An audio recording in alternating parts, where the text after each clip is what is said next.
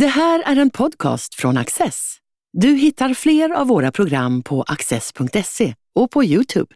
Mycket nöje! Erdogan säger tvärnej till Sveriges NATO-ansökan. Vad är det som händer i Botkyrka? Och våldsvågen i Stockholm fortsätter. Det här är veckans ämnen i panelen.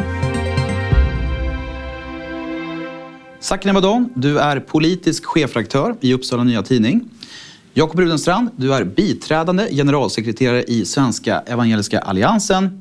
Och Alice Teodorescu, du är borgerlig skribent och fri debattör. Varmt välkomna alla tre. Tack. Tack så mycket. Turkiets president Erdogan säger tvärnej till Sveriges NATO-medlemskap så länge koranbränningar är tillåtna.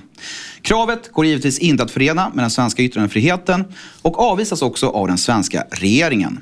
Tidigare i veckan försökte statsminister Ulf Kristersson ena riksdagens partier men kort efter tisdagens säkerhetsmöte utbröt öppet bråk mellan socialdemokrater och sverigedemokrater som anklagar varandra för att lägga krokben i NATO-processen. Jag tänkte börja fråga dig, Sakine Madon. Hur allvarliga är Erdogans krav på Sverige och eh, hur tycker du att regeringen sköter NATO-ansökan? Alltså Erdogan är ju en väldigt nyckfull politiker. Eh, det kan vara så att det är ett hårt tonläge nu och sen efter valet i Turkiet då i maj eh, att saker och ting kan skifta. Han har liksom eh, tvärvänt många gånger tidigare. Och det är inte första gången Erdogan bråkar med liksom västerländska ledare. Det har varit väldigt stora bråk med bland annat då Frankrikes Macron där när då den här historieläraren Samuel Paty halshöggs Eh, hösten 2020 eh, så vägrade Macron ta avstånd från Mohammed-karikatyrer. Den här historieläraren hade då under en lektion om yttrandefrihet visat Charlie Hebdos gamla bilder. Och då blev han anklagad då av Erdogan för att vara sinnes, eh, behöva liksom sinnesundersökas och så. Så att det har varit ett liksom hårda angrepp och tidigare också med Jyllandspostens publiceringar så har Turkiet försökt påverka och sådär. Men det har liksom inte gett så direkta resultat i, i det långa loppet. Så förhoppningsvis kan det ju bli så. Men min invändning mot hur regeringen hanterar den här soppan det är att man hamnar i ett totalt hopplöst läge när man börjar be om ursäkt för svensk yttrandefrihet. När man börjar kalla folk som använder sin lagliga rätt att också provocera för nyttiga idioter, för sabotörer och så vidare.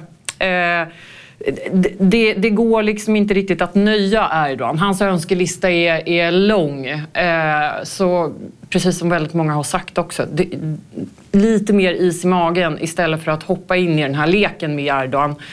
För som sagt, nästa steg ska vi förbjuda karikatyrer. Nu har han ju krävt då att koranbränningar ska förbjudas. Okej, förbjuda karikatyrer, Erdogan-dockor, Erdogan-kritik, Erdogan-skämt. Eh, som Svenska nyheter bland annat drog. Eh, utlämnandet av liksom, journalister har ju krävts. Eh, politiska flyktingar. Alltså det går inte att förhandla på det sättet och där borde inte ens Ulf Kristersson ha öppnat dörren på glänt. Vad säger mm. Jakob? Ja, men jag håller med Sakina att, att det, det, känns lite grann som att eh, Ulf Kristersson har gett lillfingret åt Erdogan och att då kräver Erdogan mycket mer än så. Det är ju såklart inte första gången. Det, samma sak hände när Anders Fogh Rasmussen skulle bli generalsekreterare för, för Nato. Och då krävde ju Erdogan ursäkter från Danmark för, att, för yttrandefrihet och då betonade ju Fogh Rasmussen vi kan inte be om ursäkt för, för yttrandefriheten. Och han stod på sig.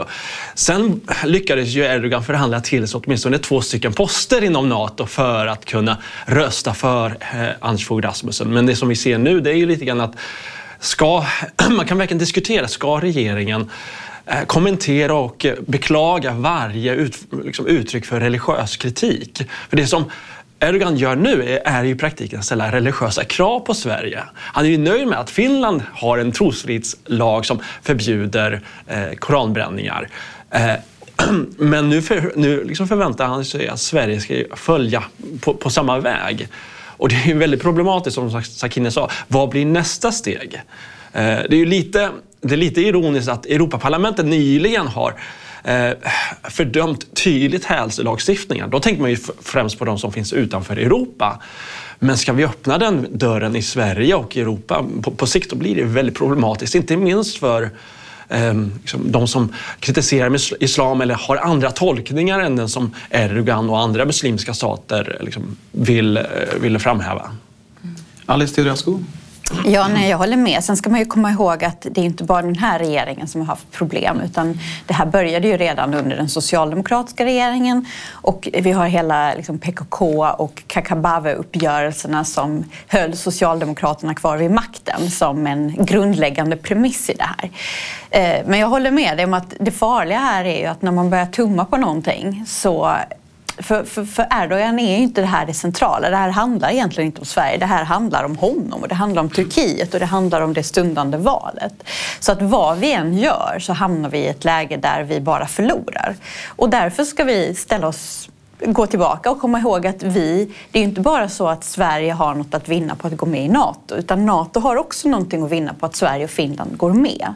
Och därför så tror jag att man ska låta den här processen ha sin gång och låta inte minst USA eh, använda de påtryckningsmedel som de har gentemot Turkiet eh, och eh, inte liksom sabotera den svenska eh, diskussionen kring NATO eller kring yttrandefriheten för den delen.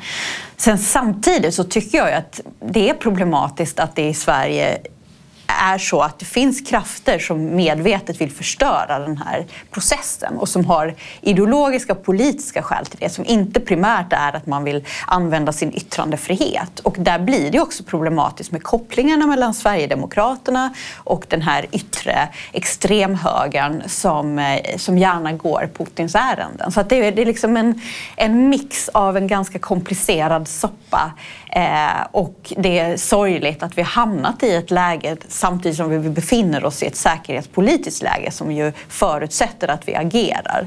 Eh, och det är ju, då kan man komma tillbaka till att det är synd att vi hamnade i det här läget i ett, i ett akut skede och att vi inte gick in i NATO långt tidigare.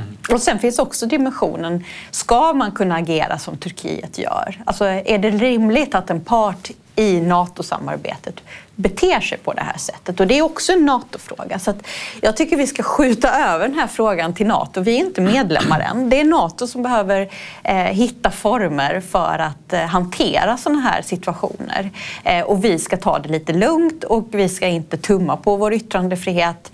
Men vi ska samtidigt vara medvetna om att det finns krafter i Sverige som, som går Putins ärenden och som nu går Erdogans och som sam, sannolikt också samspelar med varandra. Jag tycker också det är intressant att notera den, den upprördhet som ju finns i eh, många muslimska stater just nu och inte minst via, från Al-Azhar-universitetet och eh, OIC, Organization of Islamic Conferences, som är jätteupprörda på Sverige eh, och med, med Erdogan i spetsen. Däremot så måste man ju också konstatera att, att Erdogans eh, attityd gentemot Kina är mycket mer svalare. Turkiet har ju kanske världens största exilugurer. Alltså det är, ju, det är liksom deras kusiner, turkarnas kusiner i Kina som sitter fängslade. Eh, Kina förstör eh, moskéer och med tanke på hur många koraner som då förstörs. Eh, då är ju attityden gentemot Kina på grund av också investeringar i, i Turkiet betydligt svalare än den är mot Sverige. Så jag, jag, jag tänker liksom man ska också tänka på proportionerna här och inta en lite mer kylig attityd från Sverige. Behöver vi verkligen kommentera alla utfall som, så, som eh, inriktar sig på kritik mot Erdogan? Men precis, och det är ganska intressant det här med, jag menar de här länderna som protesterar mot mm. Sverige är ju rena rama skurkländerna. Eh, och sen återigen dyker ju den här debatten upp om så här, ja, men borde det inte vara hets mot folkgrupp att bränna Koranen? JK Göran Lamberts föreslog det i Ja, ja, precis. Och han svajade faktiskt redan under Jyllandspostens mm. eh, karikatyrbråk för många år sedan nu.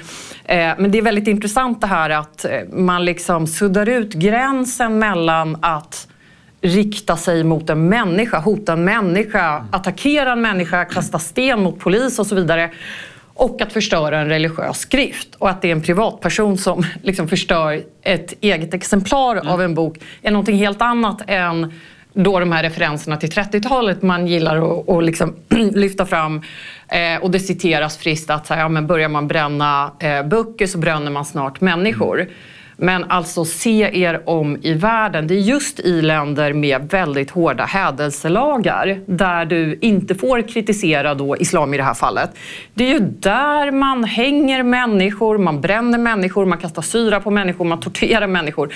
Så att det är inte så att man måste liksom leta sig till, till historien. Där kan jag tycka att det är lite så västerländskt navelskådande. Alltså de här länderna finns redan idag. Och det är de som höjer rösten i just den här typen av konflikter. Och det finns inga skäl för Sverige att eh, på något sätt leka med i den här leken, att det skulle handla om att, liksom, det sparkas neråt. Det gör det inte nödvändigtvis om man ger sig på en religion. Och särskilt inte då världens näst största religion. Nej, precis.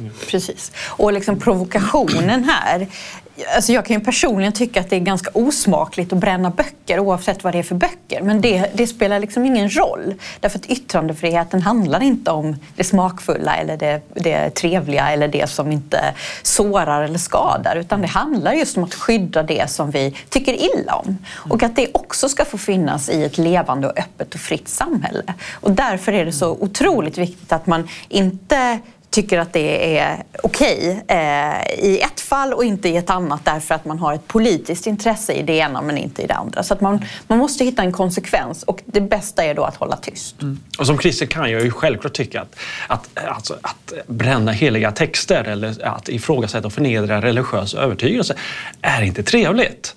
Men, men, i ett men det är inte olagligt. Det är inte olagligt. Nej. Men i ett öppet och fritt samhälle måste man ju mm. tillåta detta. Absolut. Jag, och återigen, det är inte så många, det är, det är, ingen attack på muslimers eller kristnas religionsfrihet om man skämtar eller förnedrar en religiös övertygelse. Det är inte trevligt, det är inte smakfullt. Nej. Eh, det kan vara vulgärt men det är inte olagligt och det är inte förföljelse. Nej. Och där blir det, får jag bara säga att där blir det också så, eh, liksom de låga förväntningarnas rasism gentemot muslimer. Därför att det är ingen som ifrågasätter att man skämtar eller hånar kristna. Eller judar för den delen som ju är liksom vana vid att bli karikaterade. Men, men just när det kommer till muslimer så finns det en sån otrolig rädsla för att göra någonting som provocerar dem. Och det tycker jag är otroligt förminskande. För muslimer är ju inte en liksom, homogen grupp. Utan det är och det, och det utnyttjas som... ju av personer som Erdogan men också i Exakt. Sverige då partiet Nyans, eh, Mikael Yüksel eh, försöker ju då skapa den här bilden. För att identitetspolitiker, eller de är, de är medvetna, islamister är medvetna om den här identitetspolitiska spelplanen i den svenska debatten. Exakt. Mm. Och, och då blir det så fel om vi förstärker på, den och cementerar Precis. bilden av muslimen som den här sköra, sår, sårbara. Ja, som inte klarar av att hantera Exakt. demokrati på det sättet vi gör. Och som måste slåss. Liksom. Ja. Mm. Vi kan diskutera det här ämnet mm. mycket längre, men vi måste tyvärr runda av här och prata om Botkyrka. Vad var det egentligen som hände i samband med Botkyrka kommuns extrainsatta medlemsmöte då Ebba Östlin tvingades avgå som gruppledare för Socialdemokraterna? Enligt tunga socialdemokrater i kommunen kuppades Östlin bort av ABF Botkyrka. Det här på grund av missnöje över att flera av deras fritidsgårdar tagits över av kommunen. På mötet ska också ett antal nya medlemmar ha dykt upp med koppling till kriminella nätverk enligt uppgifter till Aftonbladet och Expressen. Ingenting av det här är sant och handlar endast om desperat krishantering. Det menar i alla fall andra företrädare för Socialdemokraterna och ABF i Botkyrka. Ord står mot ord i denna historia. Jag tänkte fråga dig, Alice Teodorescu, vad tänkte du när du hörde den här nyheten? Jag tänkte att eh, det här var väl inte så förvånande. Det har ju dessutom hänt tidigare i Botkyrka när det var en moderat oppositionsråd som eh, utsattes för samma sak som det nu påstås ha skett här. Vi vet ju inte vad som har hänt. Men eh, jag tänker att det är inte osannolikt att det har hänt och det visar på eh, återigen på ett problem som finns i Sverige. Nämligen att vi har en demokrati, vi har en föreningskultur, vi har ett liksom folkhems-Sverige som bygger på dels tillit och det bygger på att människor är hederliga och eh, att man liksom litar på att det finns en respekt för det gemensamma och institutionen. Och sen så krockar det då med, med en annan slags eh, kultur eller en annan slags inställning där man kan använda den svenska naiviteten och, eh, och i grunden liksom fina föreningstanken för att tillskansa sig själv och sin familj och sin släkt och sin klan och allt vad det är eh, fördelar. Och vi har ju sett redan för några år sedan så, så gjorde ju polisen en, en hemlig rapport kring det här. Där man såg hur eh, de här släkterna i Sverige hade infiltrerat Arbetsförmedlingen och Försäkringskassan och politiken. Och vi har också haft exempel på politiker som har letat sig in i partierna. Eh, och vi måste förstå att det som händer på gatan, det stannar inte på gatan. Utan de här krafterna är ute efter kontroll och där det finns makt finns det pengar. Och den kombinationen av att vi är ett välfärdsland eh, med en väldigt generös bidragskran eh, leder till att vi, vi liksom särskiljer oss från andra länder som har haft maffiastrukturer. Vi har då som sagt eh, den här gruppmentaliteten bland, bland en minoritet väldigt naiva organisationer och väldigt generösa bidrag. Det tillsammans gör att Sverige är en fantastisk grogrund för eh, människor som är kriminella och som vill utnyttja systemet. Och där har vi återigen varit naiva. Eh, och så, så jag tror att det här är vad som kommer att komma i mycket högre grad och därför handlar också kampen mot gängkriminaliteten inte bara om skjutningarna utan det handlar om en struktur som behöver brytas eftersom den riskerar att skada hela det svenska samhället och hela den liksom ordning som vi har skapat när vi har organiserat vårt samhälle. Jakob Rudensson. Ja, återigen, vi vet ju inte alla detaljerna för att ord står mot ord här och det är väldigt många frågor som väcks. Eh, bara det att man haft svårt att, att, få kontakt med de som anklagar den ena sidan och, och intervjua dem och ställa följdfrågor. Men bara det att, att, eh, att det skulle vara två eller tre rösters marginal, så eh, det väcker ju frågor på, hos mig om det verkligen är en, en kupp. Och självklart kan ju en sida tycka att, att bli bortröstad bara några månader efter att man fick förnyat förtroende, att det kan upplevas som liksom en statskupp eller, eller så. Eh, däremot så väcker det såklart principiella äh, frågor och, och principiella äh, viktiga diskussioner som, som, som Alice var inne på vår föreningsstruktur i Sverige kan vara väldigt sårbar för de här äh, onda och kriminella aktörerna. Jag tänker att det handlar inte bara om partier. Det har ju varit liknande situation i, i Socialdemokraterna i Malmö där man tittat åt sidan när det gäller romska rättegångar och så vidare och tänkt att det var politiskt självmord. Men jag tänker att i, i, i kyrkans värld, så bara för några år sedan så försökte ryssar som var närkopplade till, till Moskva-patriarkatet, alltså stod nära Kirill, alltså Putins lakej, ville ta över en kyrka kyrka här, en rysk-ortodox kyrka här i Stockholm. Eh, och jag känner ju även till att den eh, eritreansk kontrollerade ortodoxa kyrkan har ju eh, Eh, verksamhet även här i Stockholm. De är ju också intresserade av sina exileritreaner och, och de, att de ska betala skatt. Och, och, det kan liksom också användas som ett sätt att eh, alltså motivera att man tar över föreningar och, och infiltrerar föreningar. Så det handlar inte bara om, om partier, det handlar om, om föreningslivet överlag. Eh, och inte minst när man tittar på att den diskussion som nu pågår om ABF i Botkyrka Eh, där, där man bara kan konstatera att mer fritidsgårdar, mer eh, kurser knappast är lösningen för att lösa gängkriminaliteten. Det kan vara en liten del av det, men det är inte. Det, det är snarare att man, man, man eh, bjuder in kriminella att utnyttja de strukturer som, som redan finns. Mm. Jag skulle säga de här fritidsgårdarna då som drevs i ABF Botkyrkas regi pekades ut av, av Botkyrka kommun som platser där gängkriminella hängde och det var därför som de eh, inte stängdes ner men togs, driften togs över. Och då om det ligger någon substans i de här anklagelserna så var det därför som eh, Östlin då fick eh, sluta som, som ordförande för Socialdemokraterna. Eh, vad skickar det för signal? Alltså från politiskt håll så hör man hela tiden att vi måste vända på varje sten, vi ska ha hårdare tag mot kriminalitet.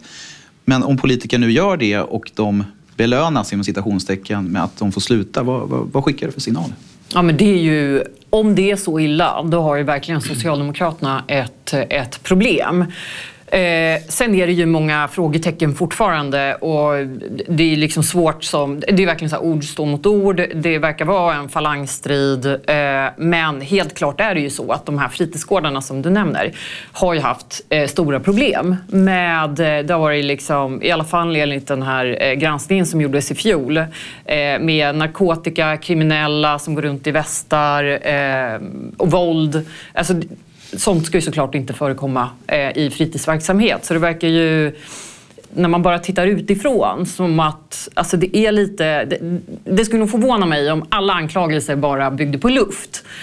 Eh, men med det sagt, man vet inte riktigt. Eh, sen är ju Botkyrka, precis som Alice nämnde, alltså Moderaterna hade också ett liknande problem, jag tror att det var 2013, ungefär tio år sedan nu, eh, där det plötsligt dök upp Ja, kanske 16. Eh, men eh, att eh, de är involverade i alla fall. Jag tror det började lite längre bak. Men ehm, där ehm, dök det ju också upp plötsligt väldigt många då nya medlemmar. En del som enligt vittnesmål då, inte kunde svenska och så vidare. Och där måste ju partierna haja till. När det söker sig människor till dem som inte verkar jätteintresserade av till exempel socialdemokratisk ideologi eller politik eller, eller klimatfrågor om det liksom plötsligt dyker upp miljöpartister som, som verkar driva helt andra frågor Eh, och då är det ju den här, jag har ju kallat det för liksom mångfaldspanik inom partierna. Man är så mån om att växa i de här invandrartäta förorterna. Det ser bra ut, det ser väldigt bra ut med kandidater från andra delar av länder, eh, världen. Och, och liksom, så här, är det en politiker som har ett nätverk så är det klart att partierna vill ju eh, växa. Det är helt naturligt att man vill ha in personer som är väldigt så, färgstarka, har makt kanske inom sina communities. Men när då personer visar sig eh, inte dela samma värderingar som andra i partiet gör. Det är ju en sån varningsklocka. Jag menar, Centerpartiet hade ju till och med i i en nämndeman som hade argumenterat öppet för sharia-lagstiftning.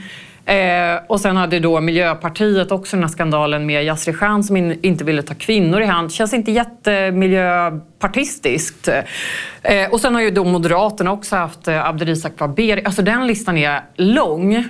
Och nu då dessutom om kriminella klaner, kriminella element ger sig in i partierna, då kommer ju det, alltså vi har redan haft en växande välfärdsbrottslighet. Det är ju livsfarligt att ha personer som har en lojalitet någon helt annanstans i nämnder och på beslutsfattande positioner när man ska dela ut bygglov, eh, föreningsbidrag. Alltså det finns hur mycket som helst. Ja, och det får bli slutord i det ämnet. För nu måste vi vidare till veckans sista ämne.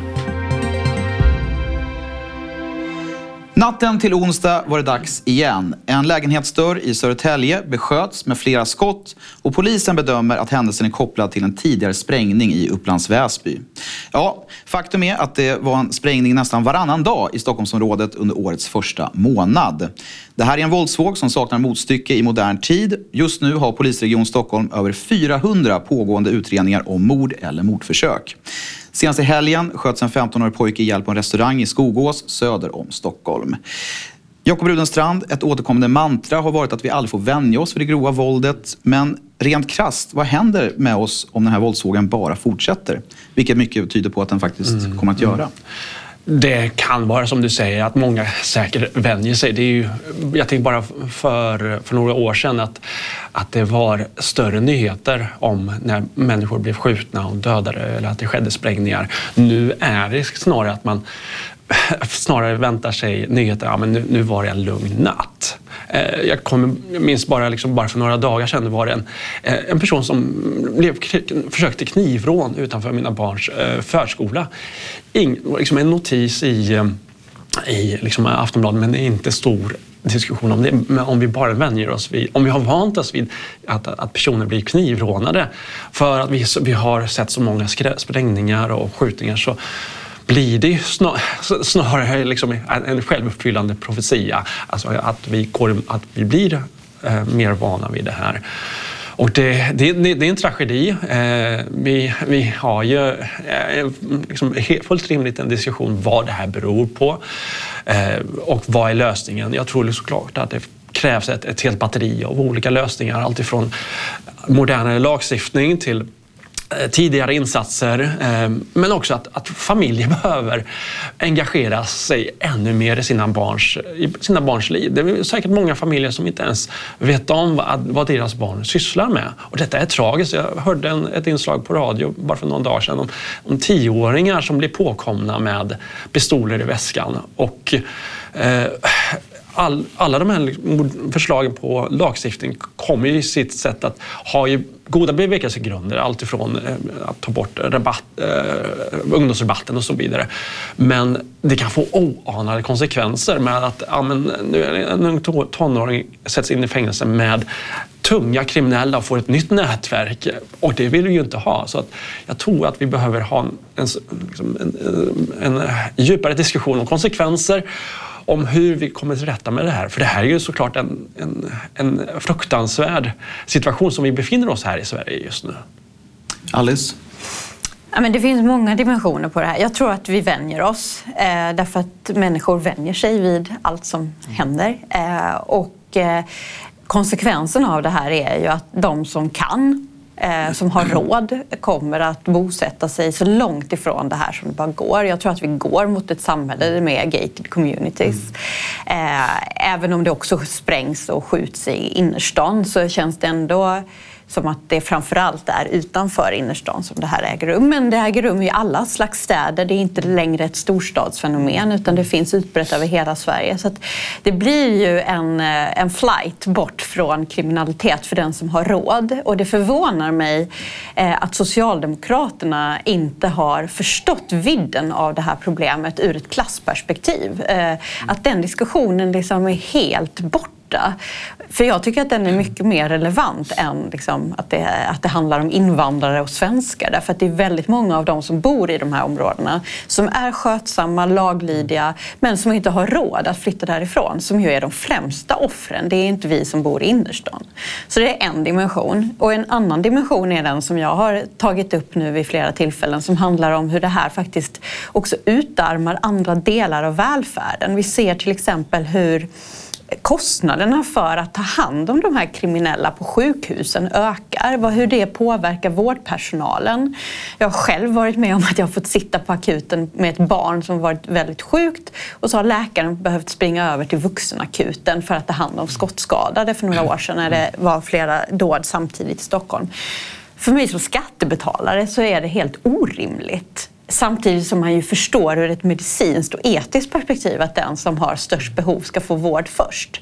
Men det här påverkar också, vi ser liksom nu när poliser tas från andra delar av landet för att komma till, till Stockholm Eh, vad som händer med, med, andra brott som läggs på hög. Alltså det här får så många följdeffekter där andra delar av samhället tvingas stå tillbaka för den här gruppen kriminella som sätter skräck i sina områden och som slukar resurser av alla slag som borde gå till, till andra delar. Och jag tror att vi rör oss mot ett samhälle där fler och fler kommer att fundera på varför ska jag betala till det här samhällskontraktet som staten inte mm. förmår upprätthålla. Varken i form av att skydda sina medborgare men också för att man tvingas betala dyrt för att bo långt bort från otryggheten och skaffa sig privata lösningar för att liksom runda välfärden som inte längre då har råd eller som fungerar. Och det där är djupt problematiskt och det skapar, tror jag, motsättningar mellan människor som kommer drabba många många utrikesfödda som är skötsamma